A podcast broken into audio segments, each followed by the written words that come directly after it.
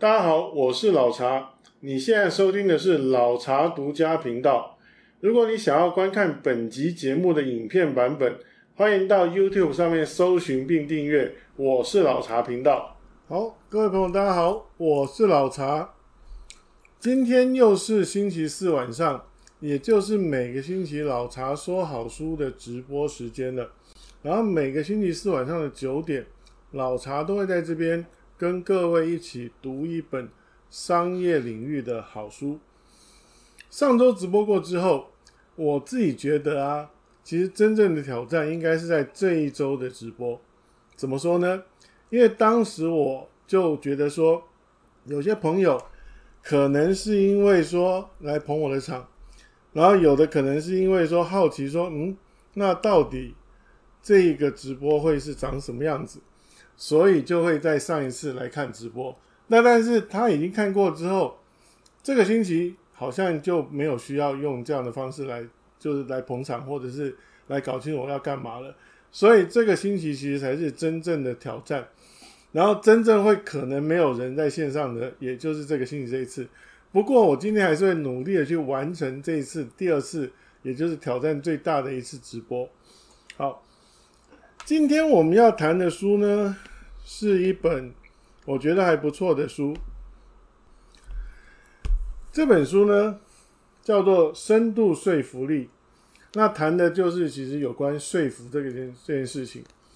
然后这本书的作者叫杰森·哈里斯，他自己本身是一个广告公司的 CEO，然后他认为说服的能力就是他自己最强的能力。怎么说呢？因为他觉得说他自己身为一个广告公司的 CEO。首先要能够说服他的团队，包含创意啦、业务啦，怎么样一起合作做出一个案子来。再来，他要去说服他的客户接受他们的提案。这边他书里面举了一个我自己觉得还蛮有趣的例子哦。他说他还是一个刚开始的小公司的时候，当时 B N W 也正好要进军美国，所以开始在找一些广告公司比稿。那他们就去参加那个比稿。然后当时他们提出了一句 slogan，后来也被 B N W 用了四十年，就是“极致驾驭工具”这句 slogan。然后只是当时 B N W 他觉得说，嗯，这句 slogan 很不错，但是这家公司感觉是一个新的公司，小小的，不知道能不能也许把它做好，所以就打算跟他们讲说，那不如你就把这句话的使用权卖给我，然后我会另外找别人做，我们就用这样的方式来好了。那但是他们很想拿到这案子，所以他们就。用尽方法去坚持他们的立场，后来就最后 B N W 还是就找他们做，然后也让他变成是发展的不错的一个开始。所以他提到，其实说服客户这件事，说服客户这件事情其实也是他一个能力，以及最后这个广告呢要能够说服消费者接受他们沟通的讯息，接受这个品牌，接受这个产品。所以他觉得说说服力就是他自己最强的一个能力。但是在这本书里面。他想谈的并不是所谓的技巧面，而是他觉得说，真正比较根本性来谈说服这件事的话，他比较是一种性格上的特质，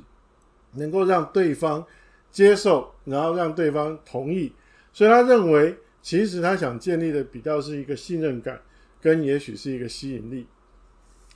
所以他认为，如果假如你要去说服别人的话，必须让对方先接受你这个人，然后他才会接受你的想法，接受你的讯息，接受你的意见。那所以这本书其实在谈的就是怎么样去成为一个会让别人觉得能够信任、有吸引力，然后会被你说服的人。那所以在这个书里面呢，他列出了十一项不同的性格特质，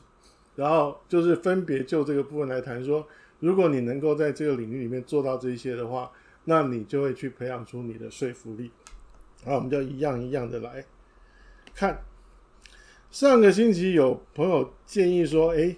这里面呢要稍微分一下段落，所以我有这礼拜有努力做到。好，所以我们待会在每一段落其实都会有一个那个文字，大家可以看一下。好，首先他认为，如果假如你要去养成一个有说服力的一个性格特质，第一个是要做自己。那一般来说，我们听到做自己啊。那个情境场合都比较像是说，做自己就是要放轻松啦、自然啦、take easy 啦，不要想太多啦。可他说，其实他所谈的做自己不是这样子的。他里面提到一个重点：当我们想要去说服对方的时候，我们很自然的反而去隐藏我们自己真正的意图，或者是我们自己真正的想法。然后这个隐藏的过程里面，其实反而会让对方觉得有点怪。所以他这里面有谈到说，如果你要做自己的话，就是尽量想办法去让你自己用一个本色去展展现。那伯克莱大学其实曾经做过一个实验啊，它里面有谈到，就是说研究就是谈到说，人的一个感觉能力啊，其实是很神奇的。它里面就是用一个这样的方式，就是说他们找到一群就是人。来做受测者，然后他们分别安排了，就是有真正把钱藏起来偷起来的人，跟没有做这件事的人，然后就让这些受测者去观察他们的言行。然后如果说，假如你要说他们能不能猜到说谁是那个偷把钱藏起来的人的话，其实坦白讲是猜不到。但是他们很自然的会觉得那个把钱藏起来的那个人，在说话的时候，他会有一点怪怪的。所以他们当时就用了一些那个仪器去探测，就是说，当那个人在讲话的时候，他们很自然就会有跟其他人讲话的时候，他们的一个反应感受测者是不太一样的，表示说他们其实可以从他的言行举止里面很敏锐的感觉到说，嗯，这个人他没有他不坦诚，他没有说真话。所以如果说假如像这样的一个感知能力是透过，也许是因为演化，我们很自然在我们的潜意识里面具有的话。其实，在说服的过程里面，我们一定可以感到对方的一个，就让我们觉得不自然的地方。所以，这里面其实是一个要注意，就是尽量还是要想办法去把你自己本色去展现出来。那另外，他特别提到说，在这个说服的过程里面，请尽量少用所谓的无力的语言，没有力量的语言。什么叫无力的语言呢？举例，像我们有时候会在话前面就加上“也许”、“可能”、“算是”、“嗯，我想”。或我也许错了，但是，或者是就是这好像有点蠢，但我觉得好。他表示说，这些其实就是我们想办法要去讲一句话，但是有点怕被责怪啦，或怕被也许质疑啦，所以我们就用一个这样包装的方式。那这种无力的语言，其实会让对方感觉到说，你对这件事情其实也并不确定，也并不坚持。那所以你就没办法达成这个，就是让他接受你的想法的一个效果。那作者就提到说，其实包含他自己都有这样的一个问题，虽然他必须要先去设法察觉到这件事情，诶，他在什么时候会在话前面加上这些东西，然后想办法去分析说，嗯，那到底是什么样的一个情境里面他会这样子，然后再来去想办法去调整。那我其实坦白讲啊，读到这一段的时候，我也觉得说，我有时候也难免会有这样子的一个表现哦，但其实这也是我需要去改正的地方。然后第二个。他要谈的就是说故事，其实像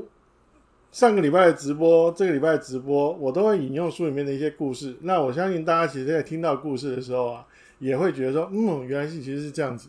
然后作者有提到说，其实像美国的很有很知名的一位非常伟大的总统林肯，他就是一个很善于用说故事做沟通的人。那举个例子，当时在南北战争结束的时候。然后南方联邦的领袖，他到底要怎么样处理，其实是一个难题。因为如果说假如处理的不好，其实美国可能会再次分裂。然后其实当时最好的情况就是这一位领袖最好他就自己流亡了，那这个事情可能就解决了。那但是当北军的将领问林肯说，那要怎么处理这个事情的时候，他又不能直说说，哎，你就把他放走好了。好，所以他就讲了一个故事，他就说，我有一个朋友在戒酒。然后有一天，我就问他说：“你要不要来杯布兰地？”的时候，我的朋友跟我说：“哎，不行，我在戒酒，我只能喝柠檬汁。但是如果说假如柠檬汁里面加一些布兰地的话，我相信味道会更好。只是我希望做这件事的人不要告诉我。”那这样你一听就懂了。哦，原来其实总统的意思是希望说能够让他流亡，但是他又不能明说。那这样我们就来处理这样。所以其实他就会用这样的故事去想办法去达成一个沟通的效果。好，那我在。看到这一段的时候，其实就想到我之前读过的另外一本书，《谁会说故事，谁就是赢家》。其实这本书它是一本专门教你怎么样透过说故事去达到一些商业目的的一本好书。里面就包含像是，如果假如你要去销售你的产品的时候，也许你可以使用的是价值故事跟顾客故事。那如果假如你要去征才、找人才或者是募资的时候，你可以谈的是创办人故事或使命故事。那这里面其实真的就是建建议大家，如果说想对说故事这件事情，对于说一个商业的目的能够达成更好效果，其实可以看一下这本书。好，然后第三个，第三个他要谈到的一个重要的特质就是不要只想着要成交。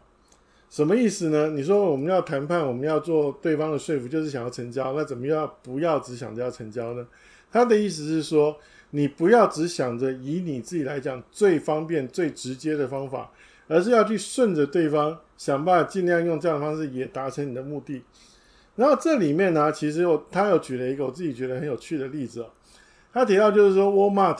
有一次办了一个活动，就邀请了一位非常知名的嘻哈歌手。然后活动的一个游戏办法就是说，请大家投票，要这位嘻哈歌手到哪一家 Walmart 去。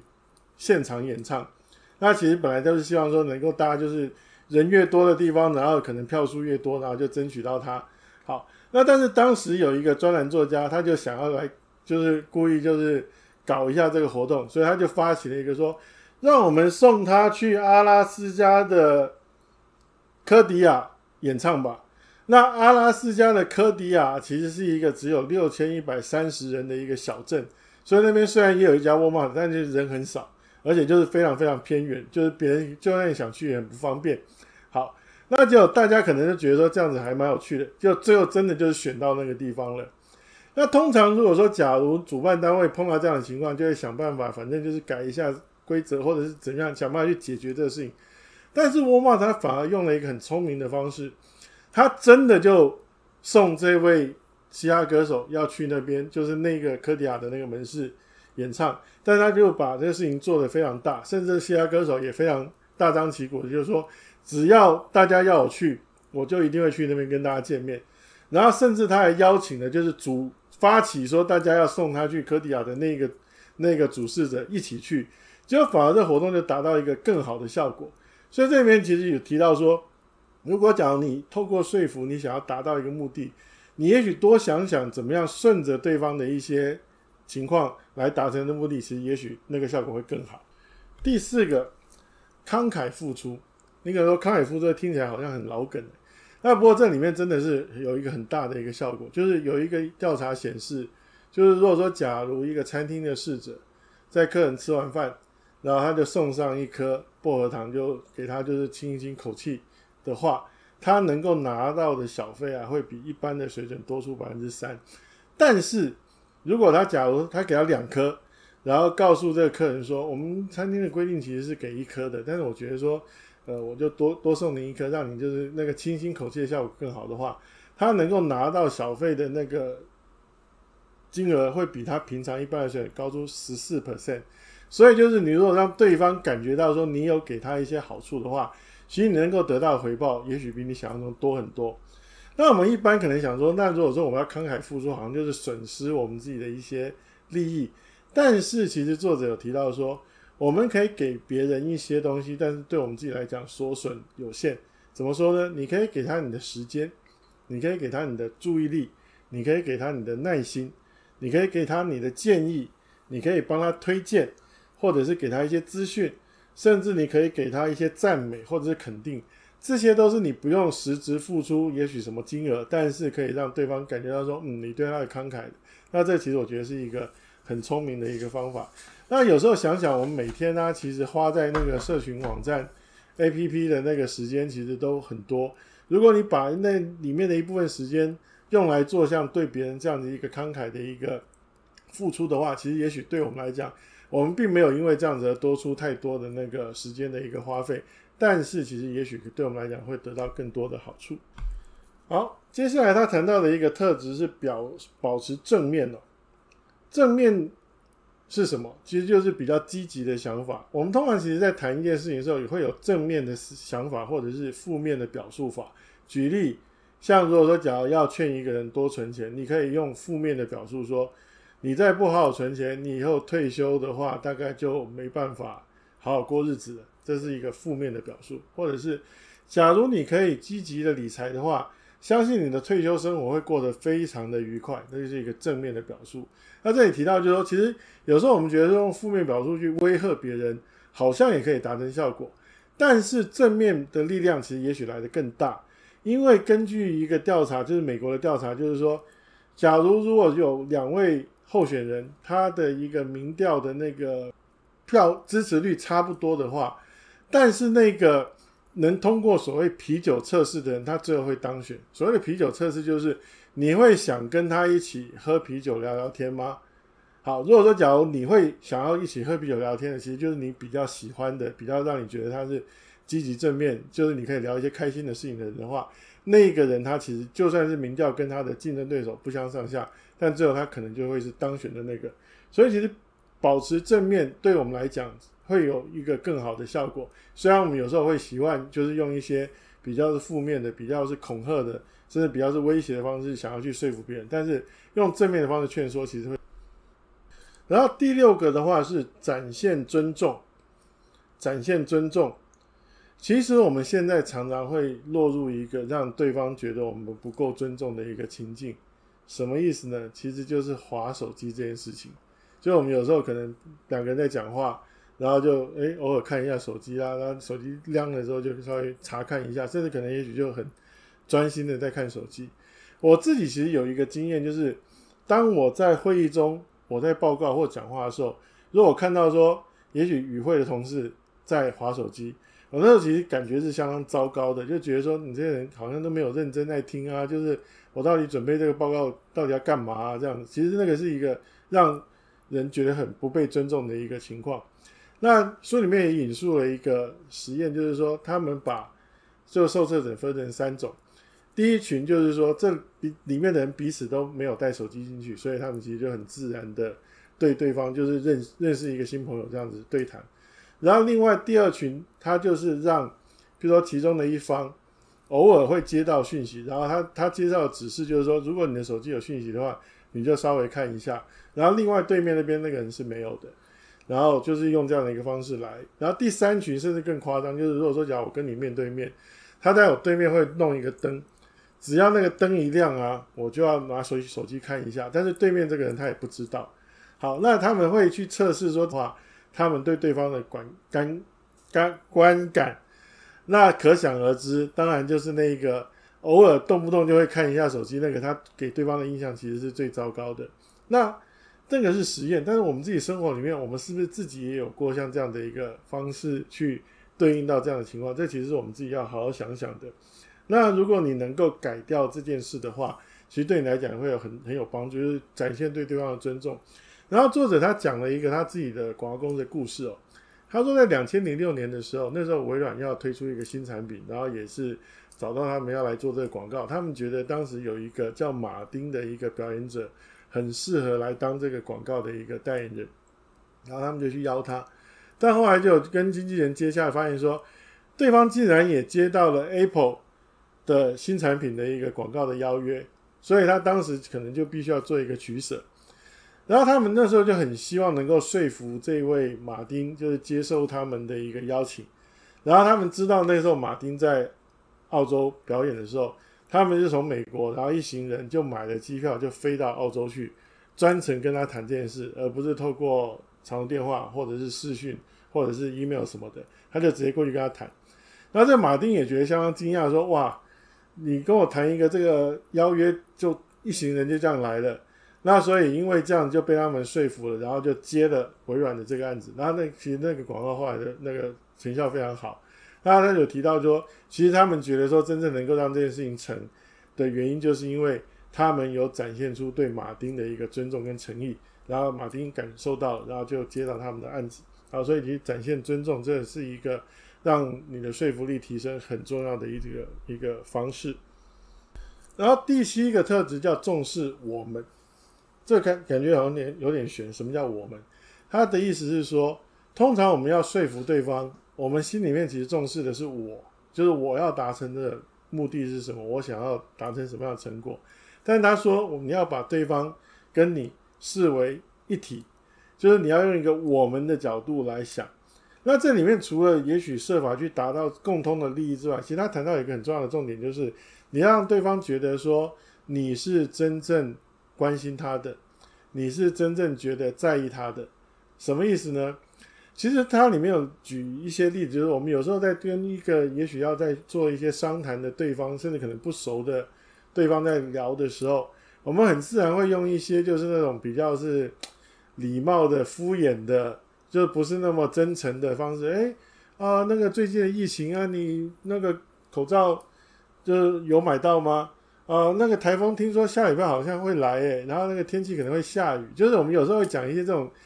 就是废话。然后就感觉到好像有个话题在闲聊，可是那真的就只是一个闲聊而已。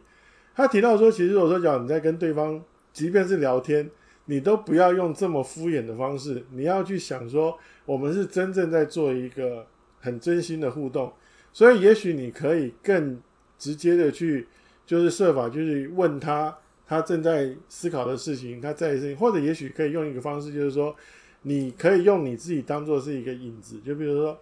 我通常其实下班的时候都喜欢去，比如喝一杯。你呢？你下班的时候喜欢做什么？好，其实用虽然用自己来当个起头，但是就也许就是引发对方去讲他自己，然后让他觉得说我们是在做一个真正有诚意的一个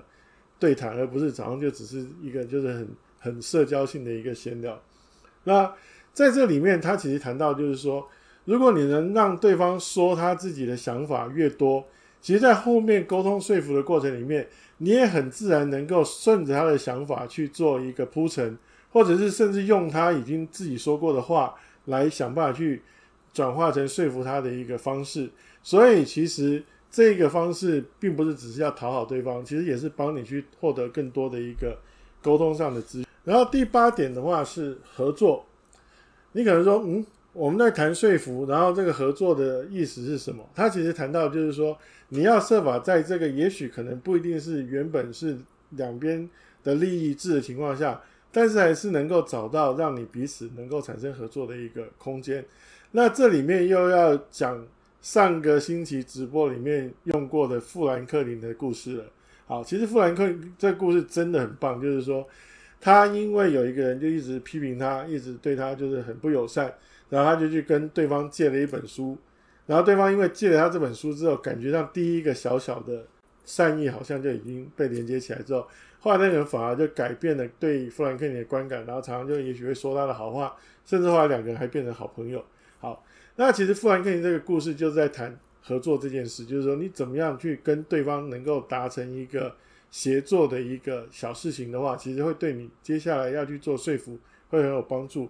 那这里面其实，如果说拉回在行销来讲的话，我们有时候其实也可以让合作这件事情不只是我们跟消费者，甚至是让消费者之间有一个合作。举例，像一些参与行销，就是大家一起集气，大家一起投票，大家一起也许说上传，或者是像是群众募资，都有那种合作的性质在。所以，怎么样去让合作这个氛围在这个说服的过程里面出现，这其实是大家可以去思考的一个点。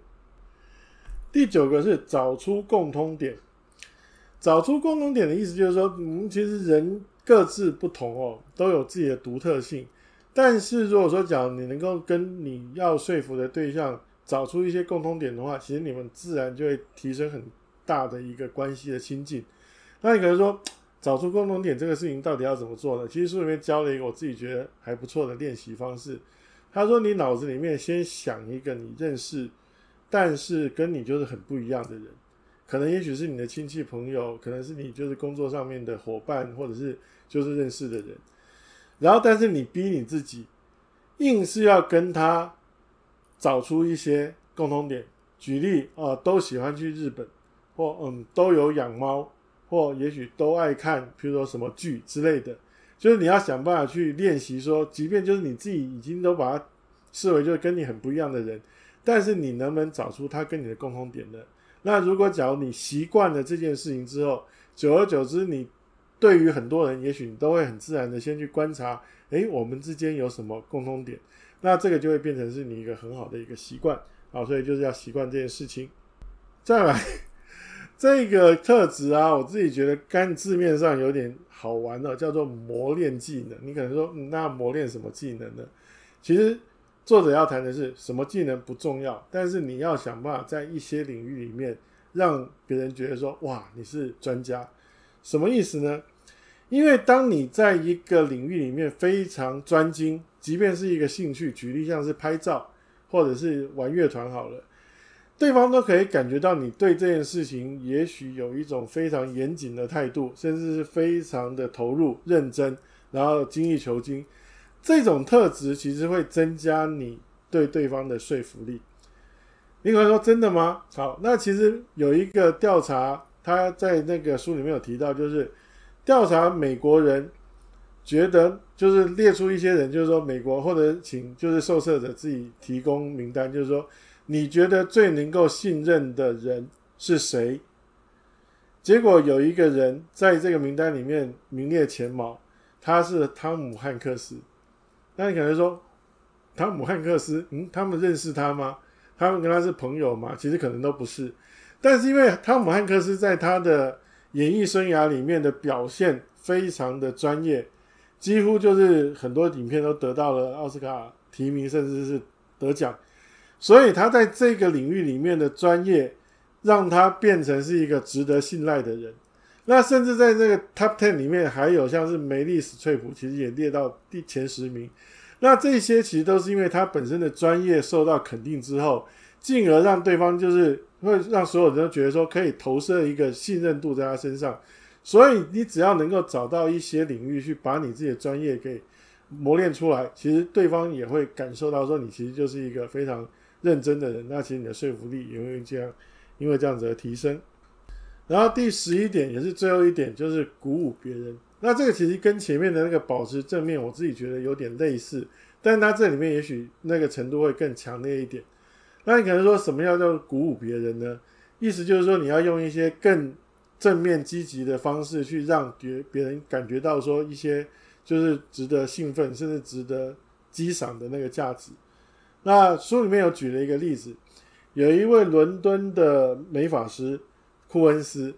然后他自己本身其实蛮关注，就是说他自己所处的地方的游民的问题，然后但是他想说，我好像能够帮他们的有限。然后最后他就想到了一个做法，就是他在他有空的时候，他就会到街上去，然后就找游民说：“你需要理个头发吗？我帮你稍微修剪一下，怎么样呢？”好，那有些游民可能就觉得说：“好啊，那就让他帮他那个那个整理一下。”然后他就会把那个修剪前跟修剪后就是焕然一新的那个样子，就会拍成照片，然后就上传到 FB 跟 IG 上面去分享，然后他就 hashtag。Do something for nothing，然后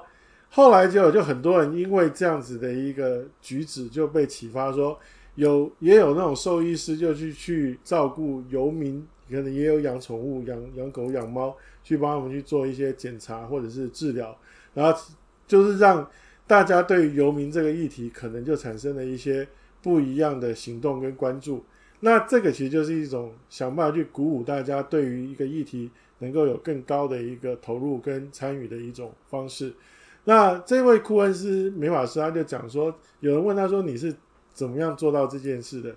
他说：“其实也不难啊，你只要在一张纸的，比如说左边就列出两三样你自己能做也很喜欢做的事，然后在纸的左边就列下两三个你自己觉得很关注的议题，然后你就看着那张纸，其实很自然，也许就可以有一些想法，那你就去做就是了。”那你去做这件事情的那个举止，就会去让别人受到鼓舞。那这个其实这书里面去谈到一个我自己觉得蛮好的。那我后来有去查一下这个 “do something for nothing” 这个 hashtag，后来发现说，既然也有像是加拿大的美发师，其他地方的美发师也仿效这一个行为去做了他们自己的一些行动。那这其实是一个我觉得很棒的一个事情。好，那我想今天这个书啊。这几个十一个特质都已经很大略的跟各位做了一个一个一个分享。那我希望大家也许也可以跟我分享，就是说，一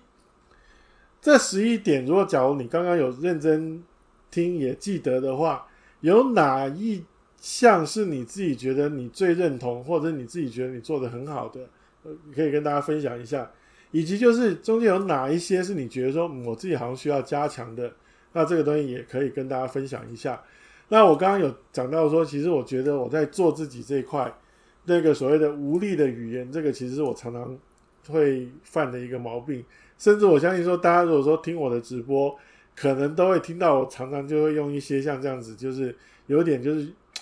不是那么直接的那种，那这可能就是我自己需要去改善的地方。那我觉得其实也希望说，大家今天听完直播之后，可以想一想说，嗯，那这本书这个内容有对我自己来有什么样的一些启发跟帮助？那我觉得这个其实是我希望就是大家可以可以一起来做的一件事。好。那今天书的部分呢，就介绍到这里。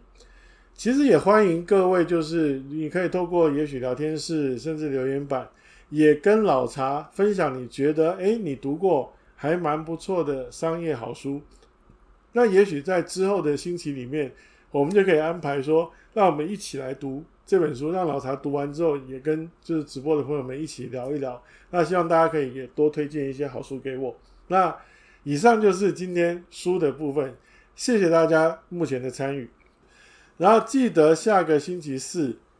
九点钟还是要来收看老茶说好书的直播，每个星期四晚上九点钟都会在这里面跟大家见面。好，那也欢迎大家如我刚刚的邀请，能够把你自己对于说今天的内容里面你觉得认同的一种特质，或者你觉得你自己有待加强的特质，甚至你打算用什么样的方式去调整。都可以在这里的聊天室跟大家做一个分享。那我相信说，大家的分享也许可能都又可以给不同的朋友一些不一样的启发。好，那以上就是今天的直播时间，然后谢谢大家，我们下个星期四晚上见，拜拜。